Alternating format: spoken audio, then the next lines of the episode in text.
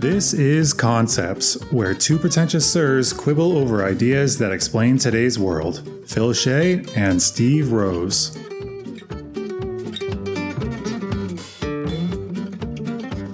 Welcome to the Concepts Podcast. Welcome. Today we are talking about internalized capitalism. Internalized. Which I thought I wanted to talk about. I do want to talk about it, but the thing is, it's not. There are no books that I could find on this topic specifically. There were two kind of amateurish videos talking about it, and the only people that seem to be talking a lot about it is the subreddit anti-work. and us. So I kind of had to hobble together a few different the pieces of it and some of the background, which I'm not super well versed in. I think you will be better at this than me for those things, but it all kind of works in. So internalized capitalism.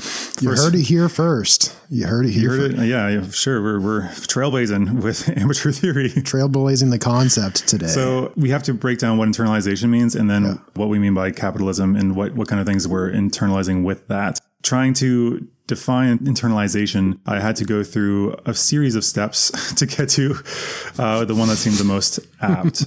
how would how would you approach this? well, uh, my basic understanding of it is that it's, uh, well, first we have to define both of these processes internalizing something and capitalism. And capitalism is basically having your money making money. I was just asking for you to define internalization. That just that we can go, get on a capitalism after that. But what what did you say for internalization? I didn't catch it. I guess it's a psychological process of taking something into your psyche and it, like learning it, for example. Like you can internalize negative self talk. If somebody, for example, in your life is constantly criti- criticizing you for not being good enough or that you are are worthless and that you're always just messing up. And if you hear that growing up, you can internalize the voice of that person. For example, it's often parental figures. And now you're going through your life, you're the one saying that to yourself. You'll find yourself uh, overthinking, not doing something. So what you're saying is you're taking something from the outside Yeah. and you're bringing it inside yourself to be you absorb it You absorb it and you, you talk to yourself in the same negative tone. in a similar fashion. Yeah. Right. I was trying to find a one that would fit with this particular concept because there there are multiple interpretations and fields for internalization. So in psychology, they were talking about how it's the outcome of conscious reasoning, uh, where you take a subject and internalize it. So in this context, it's talking about religious conversion or moral conversion, taking the values of that and bringing it inside consciously, trying to aspire to them. I would argue that's similar to that, but not so conscious. Yeah, I'm, I, I have a working definition after, but I'm just, this is my steps were just to show my homework, I guess, show my work. I started with psychology, then jumped to sociology, I guess, then internalized sexism, and then finally to internalized oppression. So it seemed that one seems the most apt. So in sociology, they're talking about how it's in integrating attitudes, values, standards, and opinions of others into your identity or sense of self, which that that seems to work somewhat. But then I started thinking about internalized internalized sexism because or internalized racism, I guess those two, where it seems hmm. It almost seems unfalsifiable at times because it's like for internalized sexism, for instance, they're talking about how you're you're kind of conforming to the male gaze. You're trying to do what men have kind of in this theory brainwashed you to want. It's not that you actually want it. It's that you've just been told to want this. And so you've not got your own wants. You're just wanting what you've been told to want. And in that I guess, is kind of where we're going to um, internalized oppression, which just is the broader the broader topic of it, which is internalized oppression is a concept in which an oppressed group uses the methods of the oppressed group against itself. It occurs when one group perceives an inequality of value relative to another group and desires to be more like the highly valued group. So I guess one instance of this might be like skin whitening creams in Asia. It's very popular there uh, because they're, I guess, seeing a seeing white people on media all over the place and wanting to lighten their skin, or maybe for some reason they just thought that lighter skin is better. I don't really know. I've not asked them that much or the scholars about it. But this leads to my working definition which is taking ideas from the outside world, consciously or not, bringing them into your self concept to the point that you may not even be aware of their sources. It becomes like a fish in the sea, not realizing that they're in water because they've never been outside of it. They, they have no um, reckoning, they have no reference. So it's just, this is how it is. I love it. And it's unquestioned. That's, I guess, the level of internalization, particularly for capitalism, because we, we have been born into capitalist systems and we've just been so completely surrounded by them. So then we the, then move on to what capitalism is, right? So I think you uh, you broke up when you said that. So can you repeat what you were saying? Because I think what I heard sounded on in the right direction. Yeah, so this is a common subject in sociology, as you're quite aware, especially the sociology of work. The simplest definition of capitalism is your money's making money. You reinvest capital to make more money. Ah, money's so rich, money. my money's yeah. making money. Which really it, it, it makes you sound pretty baller. When, like just putting it in the bank. yeah, yeah, but uh, you're just making interest off your money. But a, a true capitalist is making a lot of interest off of their money to the point where they, they can be a venture capitalist, for example, and you live off the, the, dividends or proceeds of your investments in said businesses or stock market or, or whatever it may be. I don't know too much about the corporate world, so this is kind of the limits of my my understanding. All right, for those of you unaware, we've had some technical difficulties here, and I am going to have to kind of say this for the second or third time.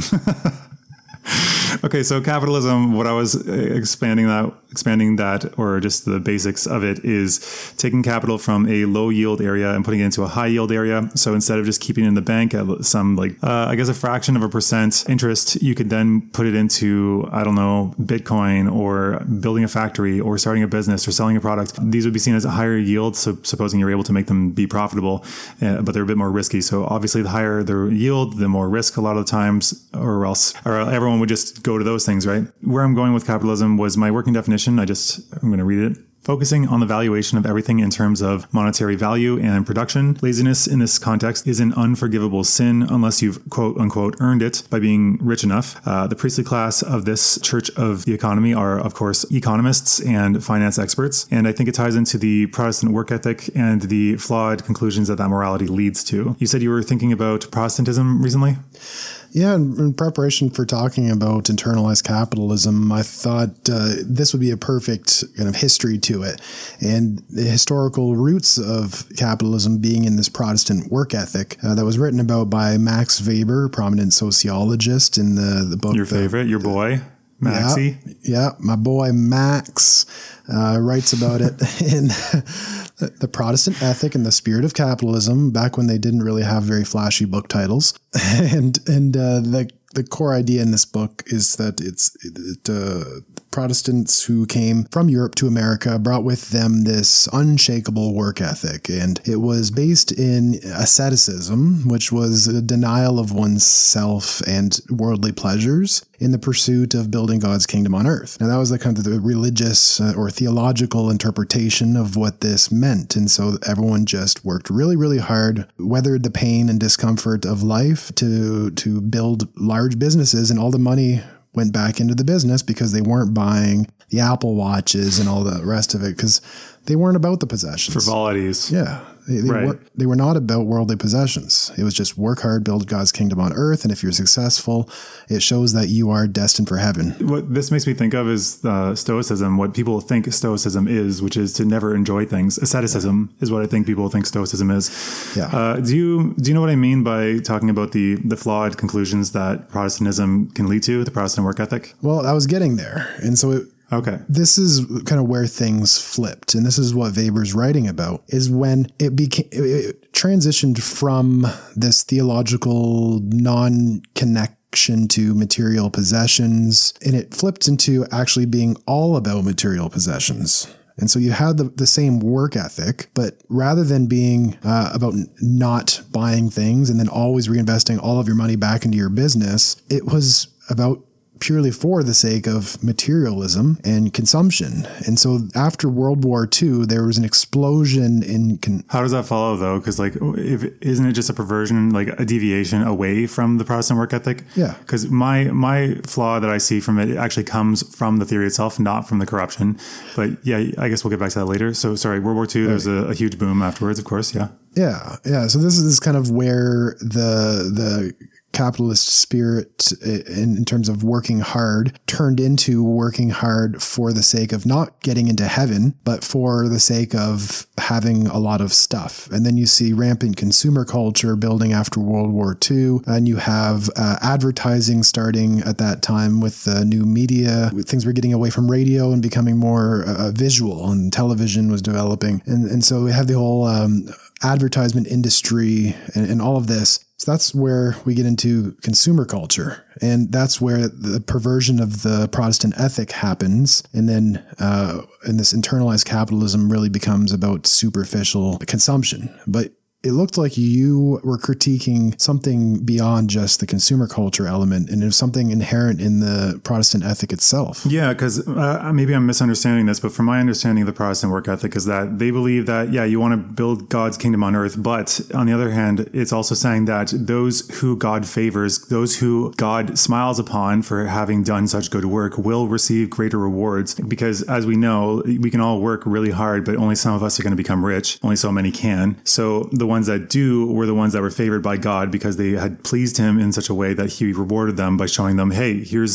here's some awesome fruits of your labor. Yes. So the issue then became that the richer you were, the more just and moral you were. So if you're old money, you just assumed you were better in God's eyes than Yep. other people because you were rewarded and God hasn't taken this away. Even if you're just part of the leisure class and you're not doing anything, you might think you're doing something because you've never really done anything before in your life. So these sheltered people think that they're more just and they're producing more for society. And I guess libertarians and laissez-faire uh, neoliberals, they seem to believe this, that um, the, the top class is giving more than everybody else. And that's why they have disproportionate amounts of wealth. In some cases, you could argue that, but it seems to be a really kind of flimsy theory. That's exactly it. Uh, when, if you want to zoom into the actual flaws of the Protestant ethic itself as, in its original form, it's highly anxiety producing. Oh, yeah. because your material wealth, not in terms of consumption, but your actual business success, was an indicator of whether or not you were destined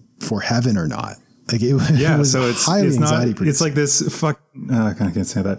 It's like this crazy It's like this crazy keeping up with the Joneses on a spiritual level. I, Yes. oh, it's not that I have to be better than them. It's just that I have to get into heaven, and it, like for some reason, there's a limited amount of space in heaven. So uh, I gotta I gotta beat Joe over there. Yeah, you you don't know. It's this. It, it creates a state of uncertainty where you're always comparing yourself and like, well, he's for sure getting into heaven. Look at look at what he built. His business is thriving. You know that blacksmith Joe over there. He, he's really getting in, but I don't know about myself. And so you're always comparing yourself potentially. I don't know. I'd be very interested to know the psychology of these early Protestants and how they coped with the uncertainty of this theological predicament. I don't know. I guess stoicism, having to just buckle down and work even harder. Like it's mm-hmm. kind of what we're currently doing, man. Just look at us.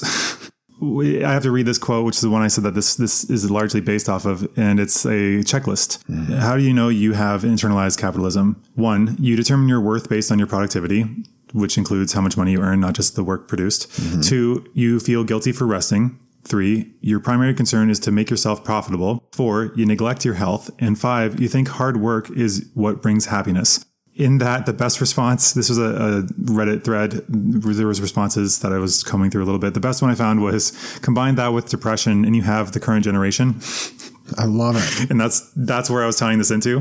But the best rebut to that was that they actually disagree with the last one. The you think hard work is what brings happiness. So this person, the rebuttal was that hard work totally does bring happiness. There are few things as good as seeing the tangible results of your labor. However, capitalism naturally withholds the products of our labor from us and so deprives us of that feeling. For instance, this this land project I've been moving towards and have not talked about on the podcast yet is about buying a big, big chunk of land and building stuff there with my hands and having good internet and having a space where people can go and just kind of chill and uh, hang out and work on stuff together if we choose to. Yes, definitely not a commune, by the way, if anyone's wondering. No, it's not. Not a commune. It's not going to be jointly owned because I've. I think that might be one of the steps where it goes wrong. I would need to look further into it. But with that, just in my mind, it's like My disclaimer that it's not a commune definitely makes it sound more like a commune. Oh yeah, well you're the one saying it. I, I, people automatically jump to that, but uh, it is what it is. Yeah. it's just basically low cost living with good internet that, and space for people to hang out. So like coming and going. I have a lot of international friends who would be interested in coming in, staying for a month maybe. But yeah, I'd like I'd like to have that to be an option. But one of the things I think about when considering this is that people talk about complain about how it'd be a lot of work, but like if if you have very low taxes, you can grow a lot of your own food, and uh, you are generating your own electricity, then the costs are so low that you don't have to worry about being constantly productive.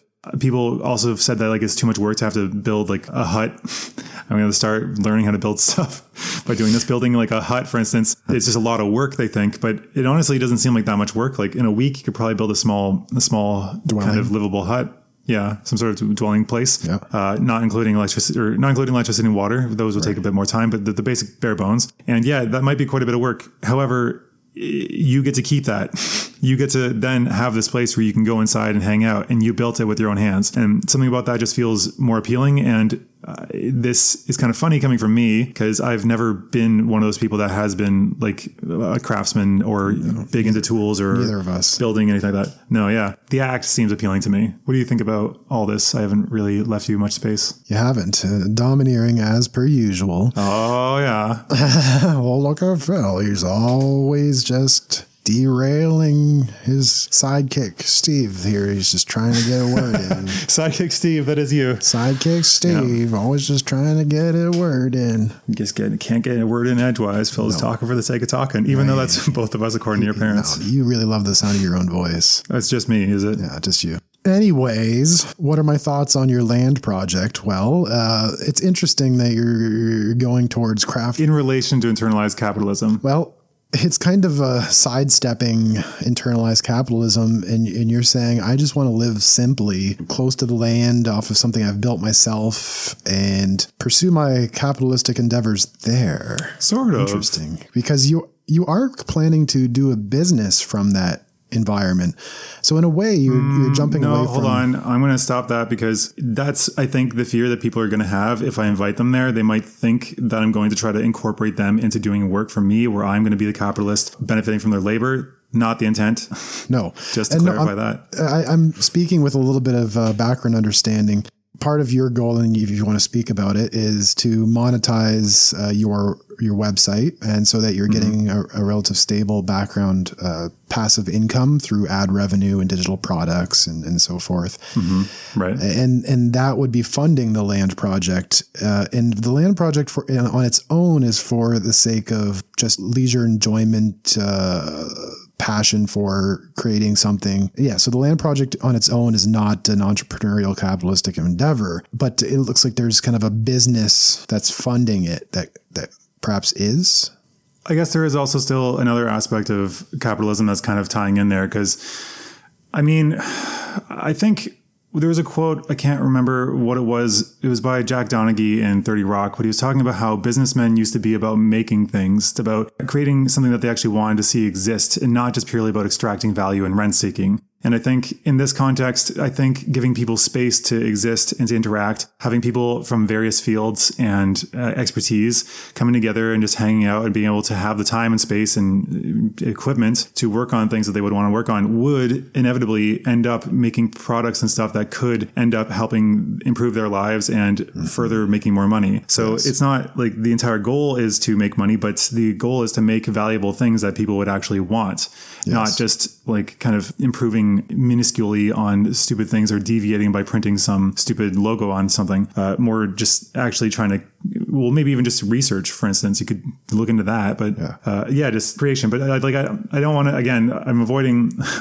I'm careful a little bit here because of the the whole art commune is what the thing that people are going to think of. I guess art would be an option for people to create. I guess, but I would rather personally, I'm more scientific, science minded, and obviously philosophy and stuff like that. So I'd probably spend more time writing and researching stuff and trying to to make stuff. But yeah, it's it all kind of ties in. Yeah. And so there's capitalist pursuits and investments that could go on in this space, but the space itself is not being monetized. Right. I guess this is actually the, the idea came about because of a friend of mine who she just likes nature and stuff like that. She's actually an economist by uh, discipline, or at least by training. Maybe I started expanding this idea somewhat because of thinking about internalized capitalism because internalized capitalism means that you have to be constantly productive and that can actually lead to lower productivity because you're not mm-hmm. resting you're not taking care of yourself and you can't just be you're constantly on this treadmill. Like because here in this this apartment i'm renting now i have to kind of stress a bit about making enough to afford rent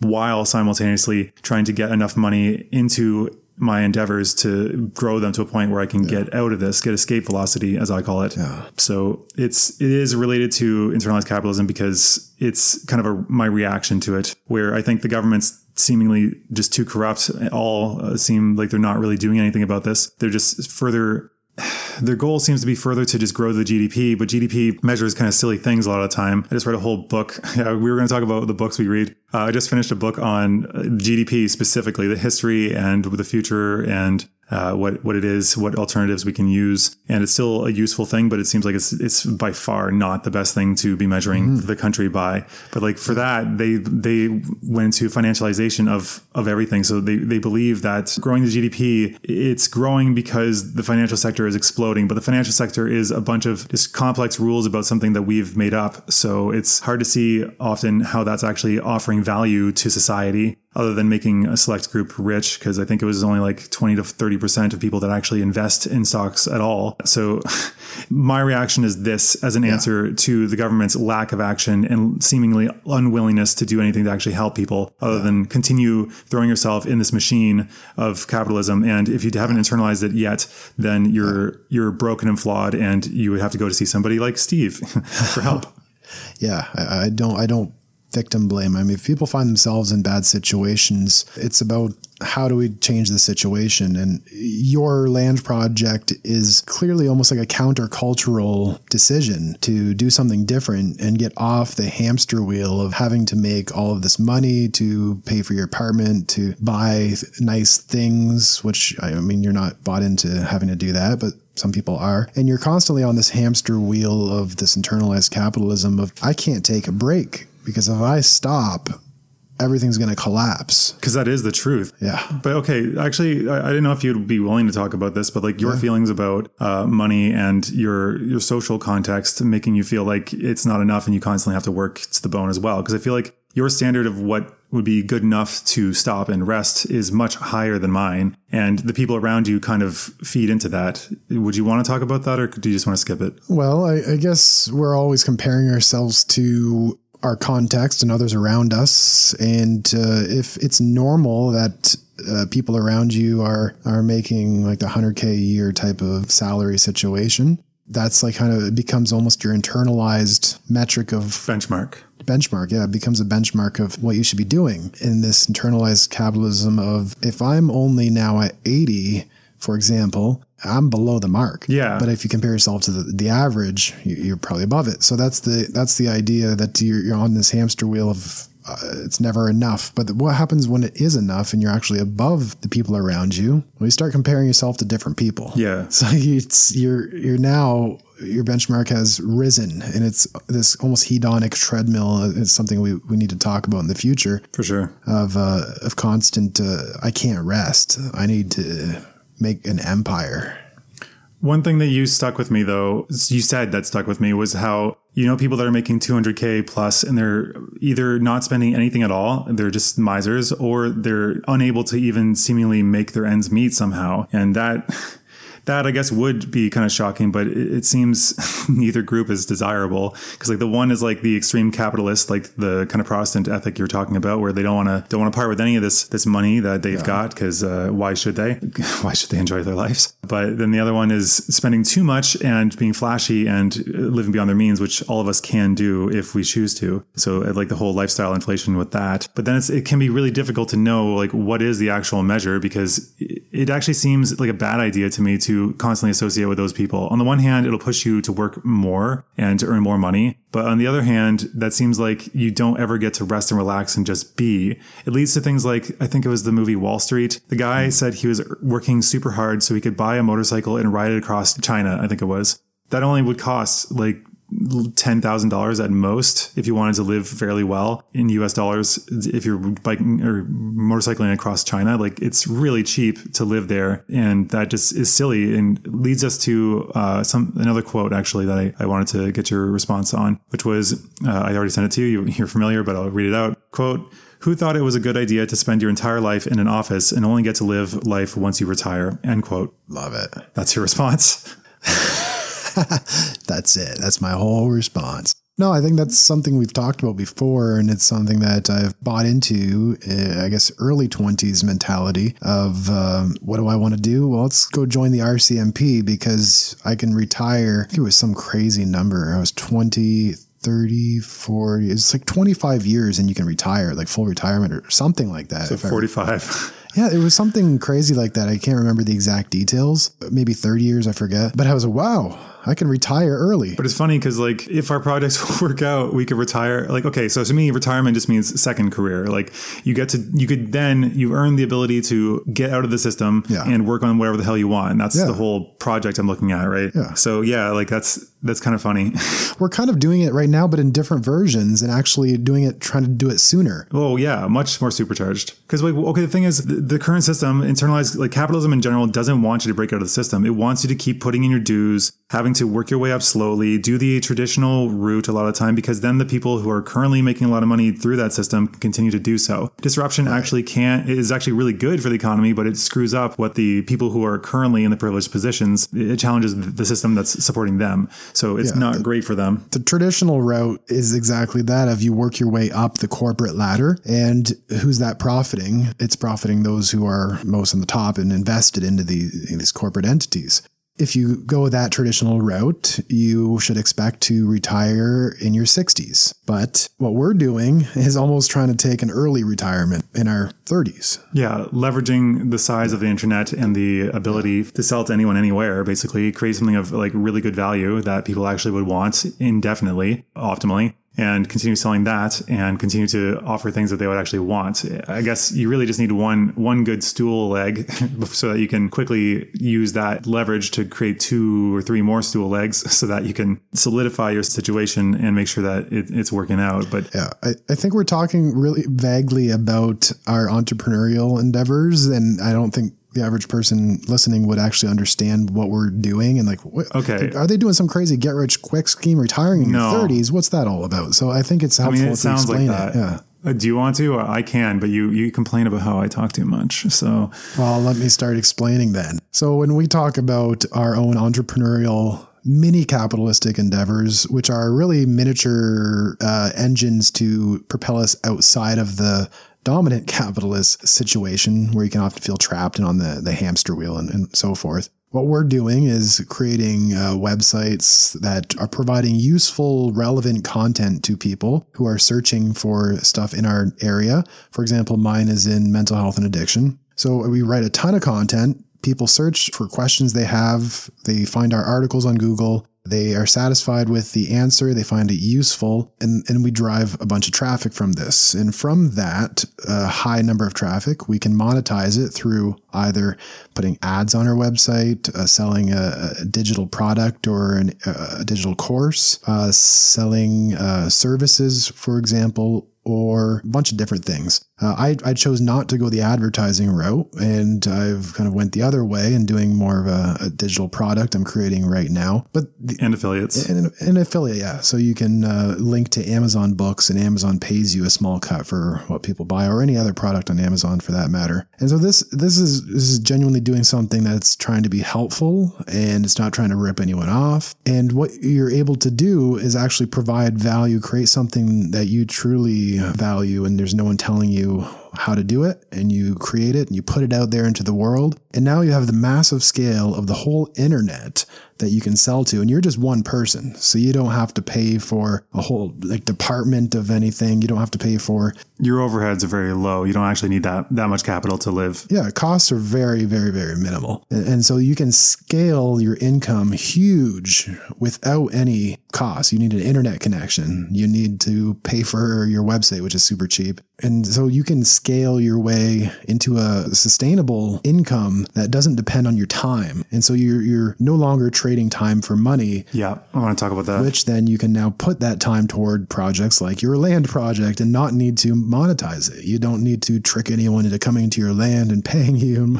Yeah. It's all just for altruistic, uh, pro social, collaborative, mutually beneficial uh, reasons. And so there's values here, which we might argue uh, are lacking in just traditional capitalist uh, systems where it can often seem very valueless. And, and that's the kind of the corporate world where it's like uh, your worth is dependent on a dollar sign almost like that Protestant ethic. Or there, like we were saying in, in many other podcasts, where how corporate social responsibility kind of initiatives a lot of the time Mm. are purely just stuff they are saying so they can appeal to people's interests. They don't actually care. Mm. They're really following Max Weber's um, light cloak. They're holding their values as a light cloak that their- can be thrown aside at any moment. Holding, yeah, corporations hold their values like a light cloak that can be cast aside at any moment. What Max Weber said in Right. the Protestant ethic was the, The. Protestant ethic is you hold your material possessions like a light cloak, and so you could see that that's uh, that's happening, but in in the very a very twisted way. Yes, I wanted to comment on the the trading time for money thing because that leads us. Same with that quote about how like spending your entire life and you only get to live once you retire. That leads into something I call the delayed life plan, where people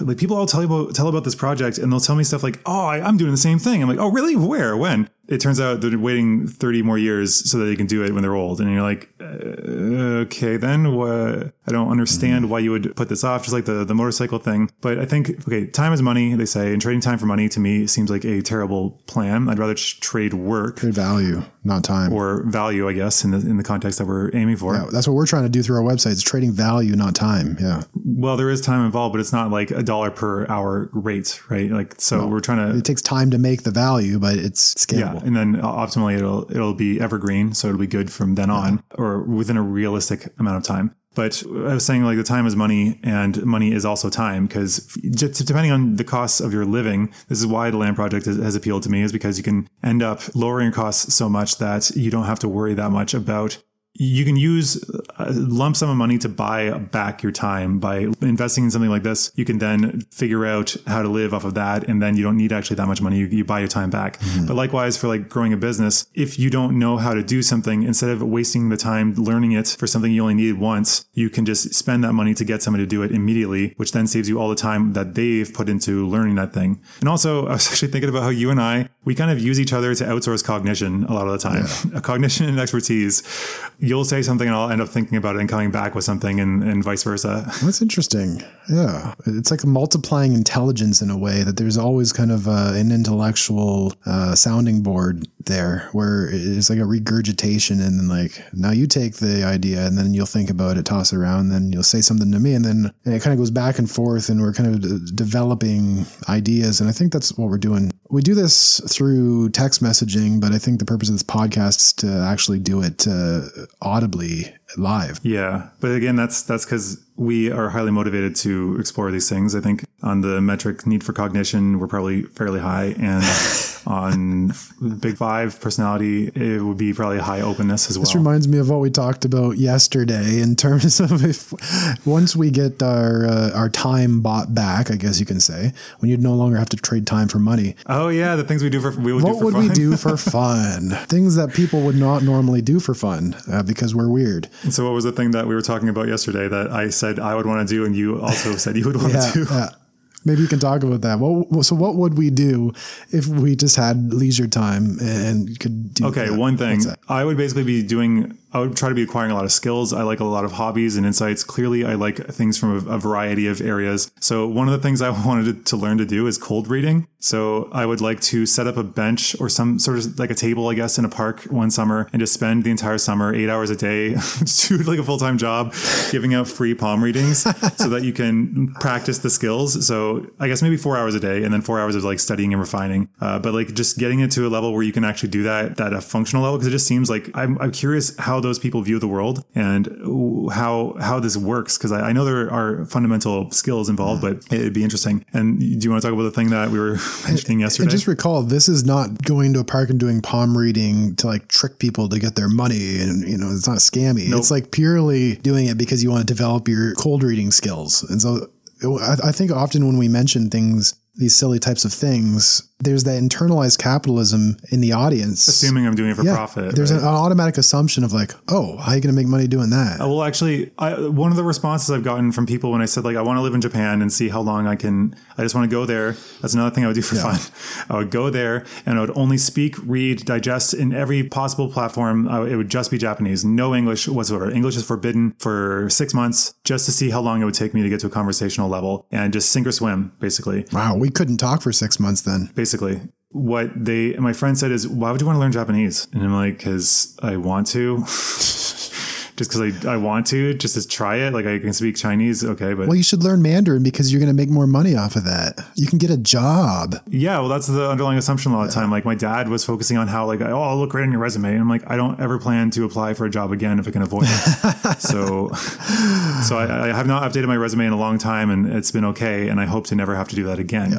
The very fact of wanting to do something just for the sake of discovery and understanding seems lost on people who are fully bought into internalized capitalism. Who have internalized Because if you're not doing it for increasing your value, sorry, who have, yeah, who have internalized it, they they seem to think that it's it's completely purposeless to pursue anything that's not going to end up making you money. And this is kind of a weird paradox because like we're both business minded people who can figure this very out. Very business minded. Yeah, and it's not like we don't understand like the basics of these things. And I have read uh, enough on economics to know about like have form opinions, at least semi educated on these topics. And I, I think people will assume that if we take these perspectives, then obviously either we don't understand or we're obviously not very successful.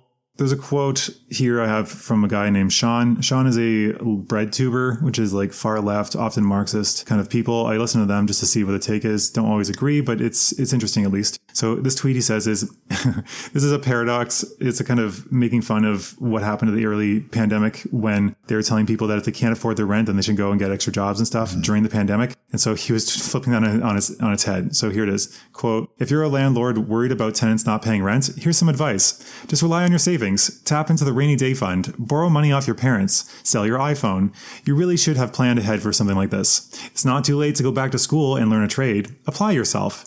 Print some resumes and go hand them out. End quote. Because that's the advice that's given from the top to the bottom a lot of the time, or the middle and the bottom. We're all kind of grouped together at this point. Yes, got it. Yeah. Flipping it on its head. Very nice. I like that quote. And another, I guess, the last one. I, I, there's only three things I have left on this that I, I thought I over researched this, but I think the the conversations worked out well enough. The other quote I pulled was, "quote This is why we don't like working because we know that deep down, working for a big company is feeding the same beast currently victimizing us." End quote. And and how would you characterize that victimization? Because some people be like, I'm not a victim. Uh, the victimization is basically what I was saying, like the inability to just merely exist, where you feel like, I mean, I guess if you have a full time job and you don't have to have take home work, then you may not relate with what we're talking about because at night you might feel like, okay, I have enough money, I'm comfortable, I don't need to do anything, and I can go out and spend money and still have savings left over for the future. No worries. If you're in that situation, then you have no fucking idea.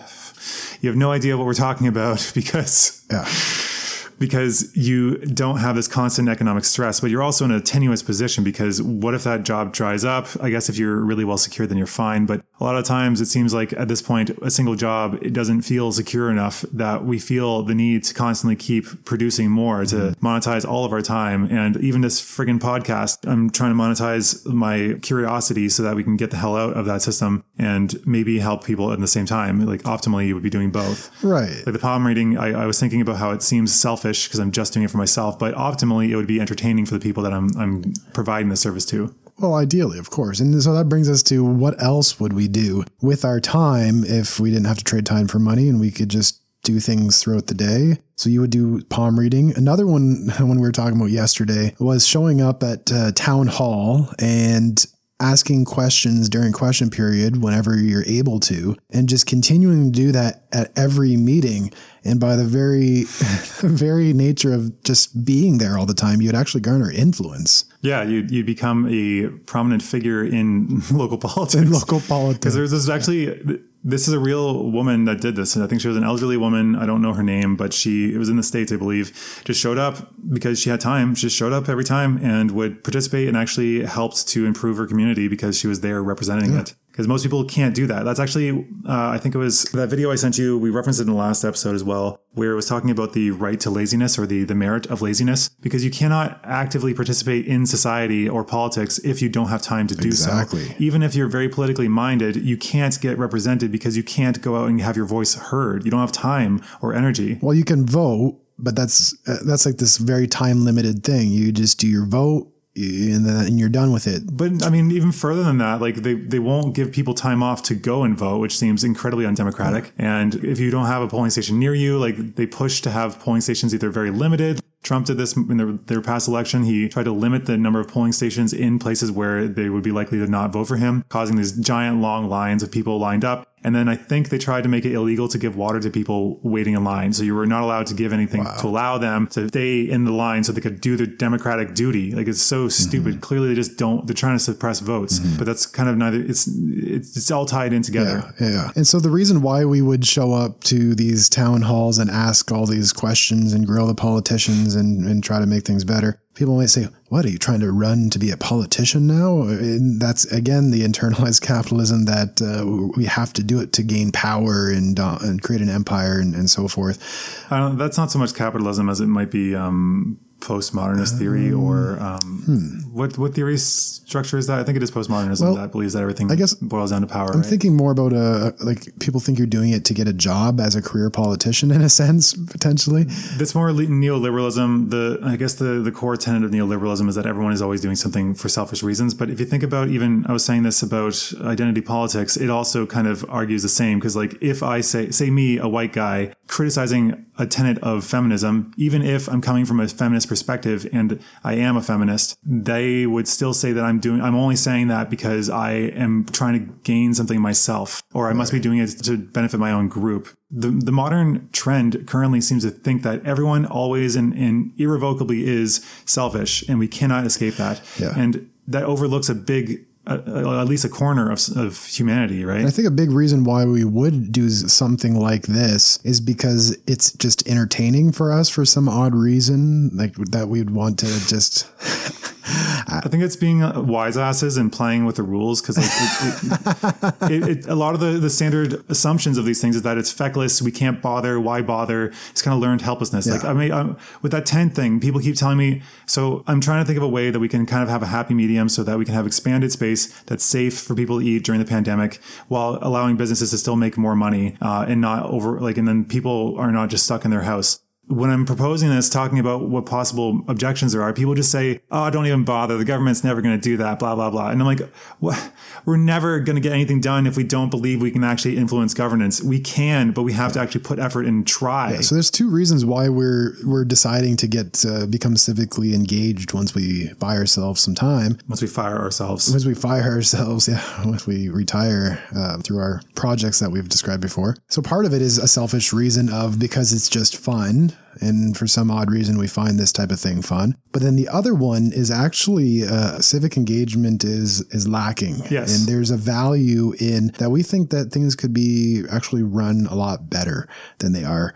And we want to be able to contribute. we both think that we should demand more from government instead of just being like Ronald Reagan saying that the, gov- the government is the problem. That's clearly not no, true. Because like if we think about it, even with this whole thing like pushing for neoliberal capitalism, where it was like let, let the markets do what they do, that's the best thing for everybody. Small government, libertarian, yeah. Yeah, the, the problem is that like think about it. Currently, we've got corporations, tech corporations in specific, but corporations more generally, so large that they're actually more powerful than governments. Google, probably more powerful than pretty much any government at the moment because it knows everything. A lot of these governments, like the US, for instance, their politicians are extremely vulnerable to information because they, their voters care.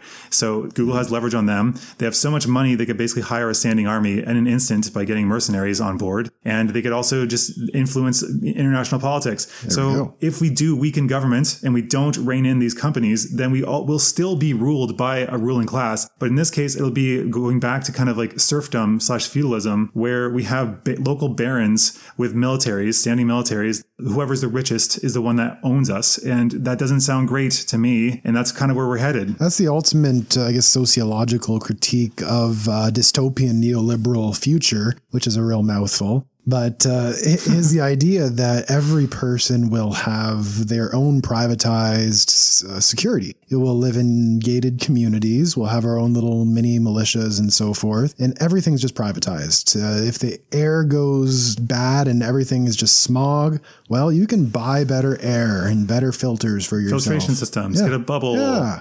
And so everything is the market now, and that's rampant capitalism, and it really changes governance. And so what we're foreseeing is we're, we're looking at a critique of a potential rampant capitalist neoliberal future whereby everything's privatized, and we want something better than that. We see the value in government, not huge, dominating big government, but not no government or, or very, very minimal small government too. not letting people fall below a certain level. Like we live in a, a country with other people and we should want to get the best from them. This is mm-hmm. okay. Some people believe that there's no such thing as altruism, and I kind of believe that to myself because like even doing good acts, you feel good for having done them. Right. But you're still doing good acts primarily. And in this case, if we want to say fine, everyone's selfish. My selfish reason, I guess, for this is that for improving society is eh, to make society the best it can be for any given person. You want to have everyone being able to produce the gifts that they've got. If you're able to do something, we should want to enable you to do that thing well so that we can all benefit from your work doing that. I know uh, what's his name. Milton Friedman argues that this is confusing democracy and capitalism, but he believes capitalism allows us to be free in that way. But the thing is, it's such a ridiculous notion because you have to have the time. Like I, I've started thinking about a term I've not heard anywhere, but called economic coercion, where okay, the economic model from economists a lot of time is that you cannot be forced to do anything. You take a job if it's worth doing, but uh, if you don't like it, you don't like the pay or the conditions, then you leave and find another job. This assumes that you can do that. This assumes that the job doesn't require so much time and energy to that just suck the life out of you, so you can't find another job. And supposing there are even other jobs that are easily found, but chances are, especially these days, they're not. It all kind of doesn't doesn't work. Uh, a random jump. Unless you have something to say to that. Yeah, it's the idea that capitalism equals freedom is a little bit flawed in the, in the sense of exactly that. There's complete uh, corporate market freedom, uh, but uh, your personal freedom, technically, you can just choose to not work at a place and go work someone el- somewhere else. But as you said, the economic coercion is now so high that what kind of freedom is that? Yeah, it's not at all. It's you're only free if you're wealthy enough. If you're not working class, working mm-hmm. class being anybody that cannot survive off of what they have indefinitely without work. If you have to work at all, you're part of the working class. There is also then the alternative is the leisure class. They're the only ones that are truly free because they can do whatever the hell they want. After a certain level of income, fines are just tickets of entry. If you want to just park your car wherever you want and you're going to get towed or you're going to get like huge fines for doing it, it's just the price of doing it. And if that's nothing to you, then it's it's not going to change your behavior. You can do literally whatever you want at that point. Buy your way through, find really good lawyers. Also, I was laughing. Oh man, you might find this hilarious. Yesterday I was talking about if you're if you're really rich, hiring lookalikes, having a team of lookalikes just hanging out in the vicinity of wherever you might be. Because then, if you ever do anything illegal or do something bad on camera or whatever, you could legitimately argue in court with a good lawyer. You could argue that there is a reasonable doubt that that is not you. You didn't hire these lookalikes to do these things. You just hired the lookalikes to be around and to mill about in the vicinity of you, doing whatever they want. So you're not getting them to do anything wrong. They might do something wrong. We can't really say one way or the other, but you can't for certain say which one it is. Oh, I love that. That's hilarious. A way to game the system of uh, Yeah. reasonable doubt. Yeah. Because you can you can totally do that. Why why not? You could say it's for security reasons, but then you could also use it for legal defense. Oh, so your bodyguards are all like body doubles. So that not only are you You're all wearing protected, the same thing every day. you're all walking around like a bunch of twins. Oh, so y- that's like the ultimate dystopian neoliberal future is everybody has like body double bodyguards. So they're pr- protected physically and legally in court. If they do something wrong, there's reasonable doubt whether it's them. Oh, that's hilarious. Ultimate protection. Ultimate protection Yeah. everywhere. Yeah. And I'm like, reasonable doubt, reasonable doubt. And you're like, well, what if you hired the guy to do it? Reasonable doubt doesn't matter. Okay. So I wanted to jump uh, over to Burning Man. It's the last thing I wanted to cover before I close with the story. So Burning Man, what do you know about it? Big festival. Uh, it's kind of Uh-huh. collectivistic. Somewhat. Sorry, does that. Yeah. people barter uh, skills. So they, if you have a skill in knitting and the other person has a skill in palm reading, you can trade skills, and I can teach you how to knit, and you can teach me how to palm read. Trade services, yeah. So the it's actually it started off a bit more. It has actually 10, 10 rules that seems to have violated to my thinking. So just just to be clear, in 2018, their revenue was 46 million dollars according to federal tax documents. The tickets cost an arm and a leg, all in U.S. dollars. The pre-sale tickets are fourteen hundred dollars. Main sale tickets are four hundred twenty-five dollars. Late tickets are five hundred fifty dollars. I don't really understand the structure. Why is the pre-sale almost three times or over three times the main sale price? I don't really get it. You get better, better area, better space. Maybe, but I figure it's just like rich people will, will pay. Or also, I'm wondering if to deter scalpers, maybe. But uh, kids 12 and under can go for free. It's weird to me thinking that kids are even going to be at this event because from what I know of it, it's going to be a lot of nudity, sex, and drugs as well as music. Yeah, Burning Man reminds me of like a modern day uh, commune environment. Pagan festival. Somewhat, yeah. Like apparently the the gift economy causes people to feel very different towards each other, just towards strangers. You build relationships faster, apparently, hmm. and that's one of the main appeals to it. Kind of like there, are some weird things when it comes to groups for mass psychology, like marching, for instance, it causes people to bond more quickly. It's it's odd. Or same with chanting or singing together just doing things in unison seems to bond people faster. And this seems to be another weird psychological hack that doing non monetary exchanges, some sort of bartering and gift economy, seems to help people bond faster. Right. So, what I found kind of galling too for these ticket prices, I wasn't quite done there yet, is that approved applicants in need can apply for cheaper tickets. So, remember, the main sale tickets are $425. What do you think the impoverished people applying for this, what, what do you think they're paying? Uh, I don't know. Ten dollars. $210. Whoa, that's barely any different. I mean, it's half, but it's still like really. And then you have the transportation costs and all the other stuff. CNBC estimated the total cost was $1,300 to camp in a tent. I'm not really sure. This includes transportation, food, camping fees, costumes, and gifts, uh, and up to $20,000 for glampers. But I, I, don't really know the time frame of how long they're staying. Money estimated a four day trip there. That one actually has a framing. It says that a four day trip would be $2,218 for four days. And that includes camping, toys, camp decor, survival supplies, food and drinks, and toys, and getting there. Yeah, it's it says three hundred sixty dollars for toys and camp decor. Toys. It's a big festival where you're having fun. Yeah, it's it's not for children. No, but it's it's kind of people would say it's kind of infantile because you're going there and you're kind of living this like primal, yeah. more primal existence where one of the rules is not actually barter and exchange. It's supposed to be a gift economy. You're supposed yeah. to give stuff without expectations. I'll get to the rules in a second. I'm just talking about the money now yeah. because it's relevant. I'm going to go through where I think it's become corrupted. One of the interesting things about it though is that no matter where you are inside Burning Man, there are no prices with the exception of coffee and ice. Ice is $3 apparently. So Burning Man is based on a sharing community and is quote unquote commerce free is what they claim. Commerce free once you get in the door, I guess. Yeah. But it seems super paradoxical, doesn't it? Yeah. That you have to pay an arm and a leg to get there and to bring all your stuff. But then once you're, you're paying an exorbitant amount to get inside somewhere where things are then free. Like it's like a vacation from capitalism. Sort of. But like if you think about it, like if you just average out the cost for the things that you're in there, it'll be a different experience. Granted, that's that would take away the magic. Like it seems ridiculous. Like you're still paying for it all mm. just up front and for different things, but it's still being paid for. Yeah. It's not escaping capitalism. It's just like pseudo escaping capitalism, paying a lot of money to live for free. Like, yeah, it seems like a paradox, doesn't it? Oh yeah. The, the, the paradox of all of this is quite astounding. I didn't realize it was, uh, it was so heavily monetized, but uh, makes sense. Yeah. 40, 46 million. But you want to hear their, their values? They, the guy who made it, it started with this guy who built a effigy, basically shaped like a man and in, went to a dry part of the desert and burned it with a bunch of people and people liked it. So he kept doing it. He came up with 10 rules, 10 values that he ascribed to. And I think this is the origin of Burning Man. Yes. And I think that it has somewhat, or at least it has come to be violating four or five of the 10, 10 values. Okay. So the first one, radical inclusion. Everyone is welcome. That is clearly violated because of the cost to get in. Like $210 plus transportation plus all the supplies you need to have. Yeah. I don't think that includes everybody. And toys. Yeah whatever you, you really fixate on that. Two, gifting. People should give gifts to each other without asking for anything in exchange. This one seems semi violated to me because of one of the rules down lower, but you could argue it's sustained because they still kind of have this gift economy. The third is decommodification. People should not let money get in the way of having an experience. I think the very act of charging such uh, amounts to get in violates that very clearly because mm-hmm. only certain people can go. So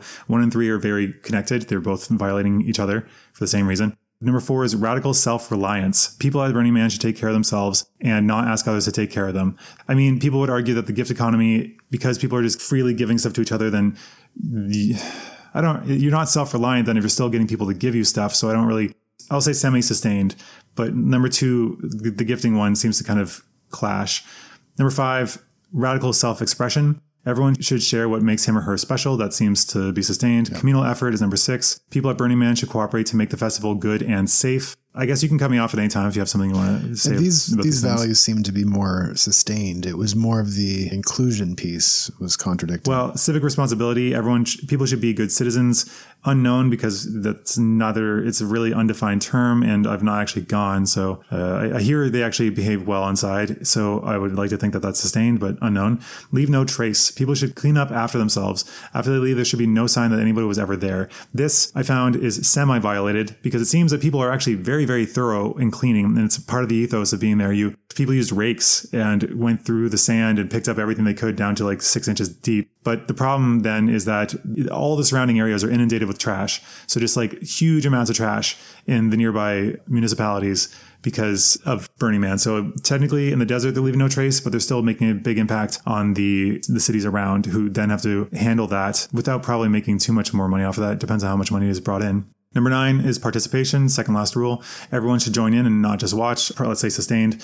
And uh, 10 is immediacy. People should not let things stop them from learning about themselves. Hmm. I don't know exactly what that means. Not let things stop them from learning about themselves. If they mean objects, yeah, that, let's let's say sustained. But like of those, one, two, three, four, five-ish are either violated or semi-violated. Yeah, I mean the idea of going there, it sounds like it could be a fun trip. Oh yeah, I still want to do it. This is this is not saying that like it's not worth doing or that it's not a good experience. Yeah. It seems great, but it's just it seems that the spirit's been corrupted by what we're talking about capitalism. Right, and it's it's an interesting experience, but it's not very revolutionary, I guess you can say. Like it's almost like you do it. It's it's a throwback. What's that? It's a throwback to like barter systems and uh, less developed economies, basically. There's a political side to this, and uh, there's a critique of the way things are done in modern society, in a sense, and it's a it's an escape, and there's values there, but it's really so temporary and fleeting. What we're talking about in terms of our projected goals, and particularly with your land project, it's taking the same ethos and making it sustainable so that you're not just going away for a, vaca- a vacation from your corporate job, letting off a bunch of steam at Burning Man, and then going back and being miserable for the rest. Yeah, you're earning a week of happiness through the, a year of drudgery. Exactly in a sense, that's what can keep you locked in because it's it's the just enough respite. So you can recharge and then go back to something that you're you're not quite satisfied with. It's like two weeks of vacation a year kind of thing. Like I always I wrote an article once called uh, "The Best Way to Travel," and I think uh, the problem is people only get two weeks a year, and so to travel like that, you basically go and use a country as a resort, kind of like a cheap hotel that's somewhere else with better climate, and then you leave the problem is that those countries end up adapting to the tourists because that's where all the money's coming from, and the local culture gets kind of stamped down because they're just trying to conform to I don't know American or European or wh- whichever uh, tourists from abroad. Completely. I noticed this in Greece it's it's almost as if the culture j- just feels like a big giant tourist culture. Yeah, like kind of funhouse kind of version of it. Yeah, it's very, very kitschy, and they've almost created these things everywhere where it's the idea of what you think is Greece Greek, and they put it everywhere. Yeah, kind of like a butter chicken. Butter chicken was invented in England but then the British people said they wanted to try authentic butter chicken. So then they went to India and it got spread from England to India because people kept going to India and wanting to try butter chicken. So then now this British dish inspired by Indian food is now in India being sold to people who are going there wanting it to be authentic, but it's actually not part of their. Oh, so interesting. It's not part of their traditional cuisine. So it's just this weird warping of yeah. countries because of kind of being dancing monkeys of sorts. Yeah. Is there anything else you wanted to talk about? Because I've, I've one story I wanted to close on. Yeah, and that's the that's the commoditization of culture, and, and, it, and it makes yeah. culture very shallow, and everything's just about like these ideas of images of what we think something is, and there's really not a lot of weight to those thin veneer. I mean, taking it even a little further, Japan actually has, I think, full like to scale recreations of famous locations elsewhere from the world. Like they've actually built. I can't remember which what, it was modeling. I think it might have been Venice or something, but they were they they built a to scale model of that that people can go and, and visit to stay in Japan, but be able to experience what it would be like to be in this physical place, which kind of is like stripping away everything of the culture except for the physical elements of it. It just is so odd. They have to work so much that I don't think they can get away. They don't can't have the time to to leave the country or maybe they just don't speak another language because Japanese is really quite difficult, not that broadly spoken. So maybe they just go there as like a, a kind of substitute. Mm, yeah, it's very odd, a very odd thing, and you can see this in kind of Disneyland ideas of stuff as well. Yeah, yeah, pretty pretty much exactly that. So what's that story you had? All right, so it's called the Mexican Fisherman. So an American investment banker was at the pier of a coastal Mexican village, and he sees a small boat with a, fisherman inside. And in that, he sees a, bunch of really huge tuna. And so the American compliments the Mexican on the quality of his fish and asks how long it took him to catch. And he said, "Oh, only a little while." But then the American asked him, like, "Why didn't you stay out longer and catch more fish?"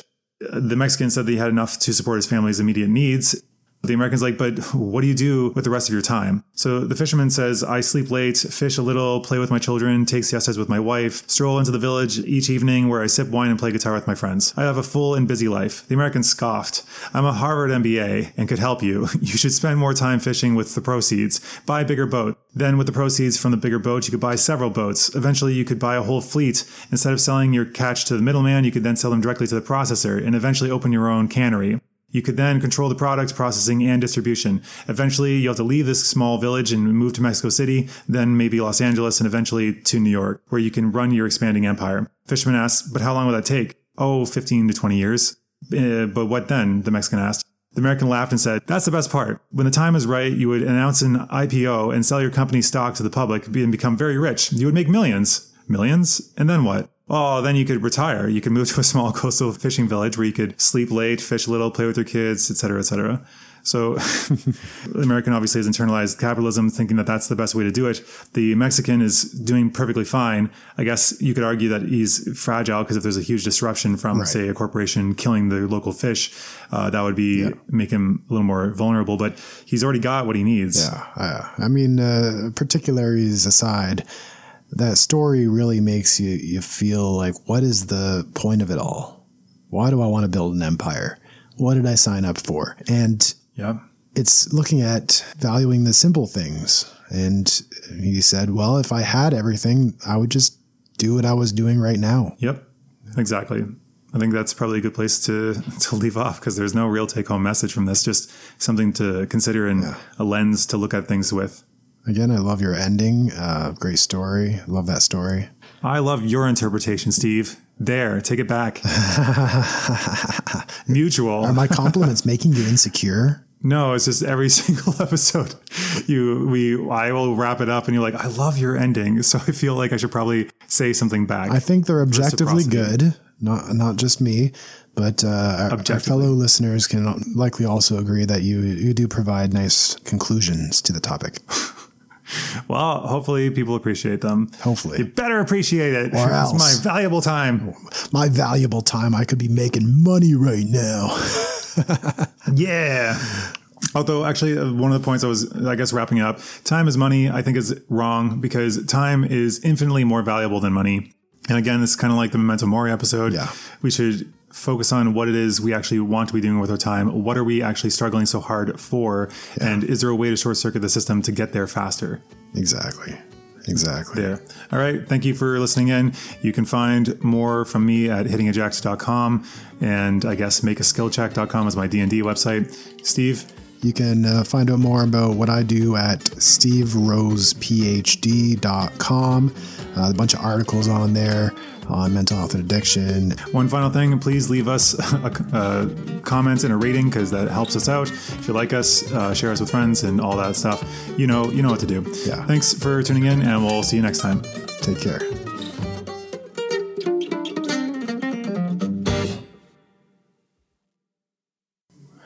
Recording, recording, recording, recording. Let's have the mic on three. Just a second. I'm just uh, a bitter fool. A bitter fool. You you do the welcome this time. It's always me. Welcome to the.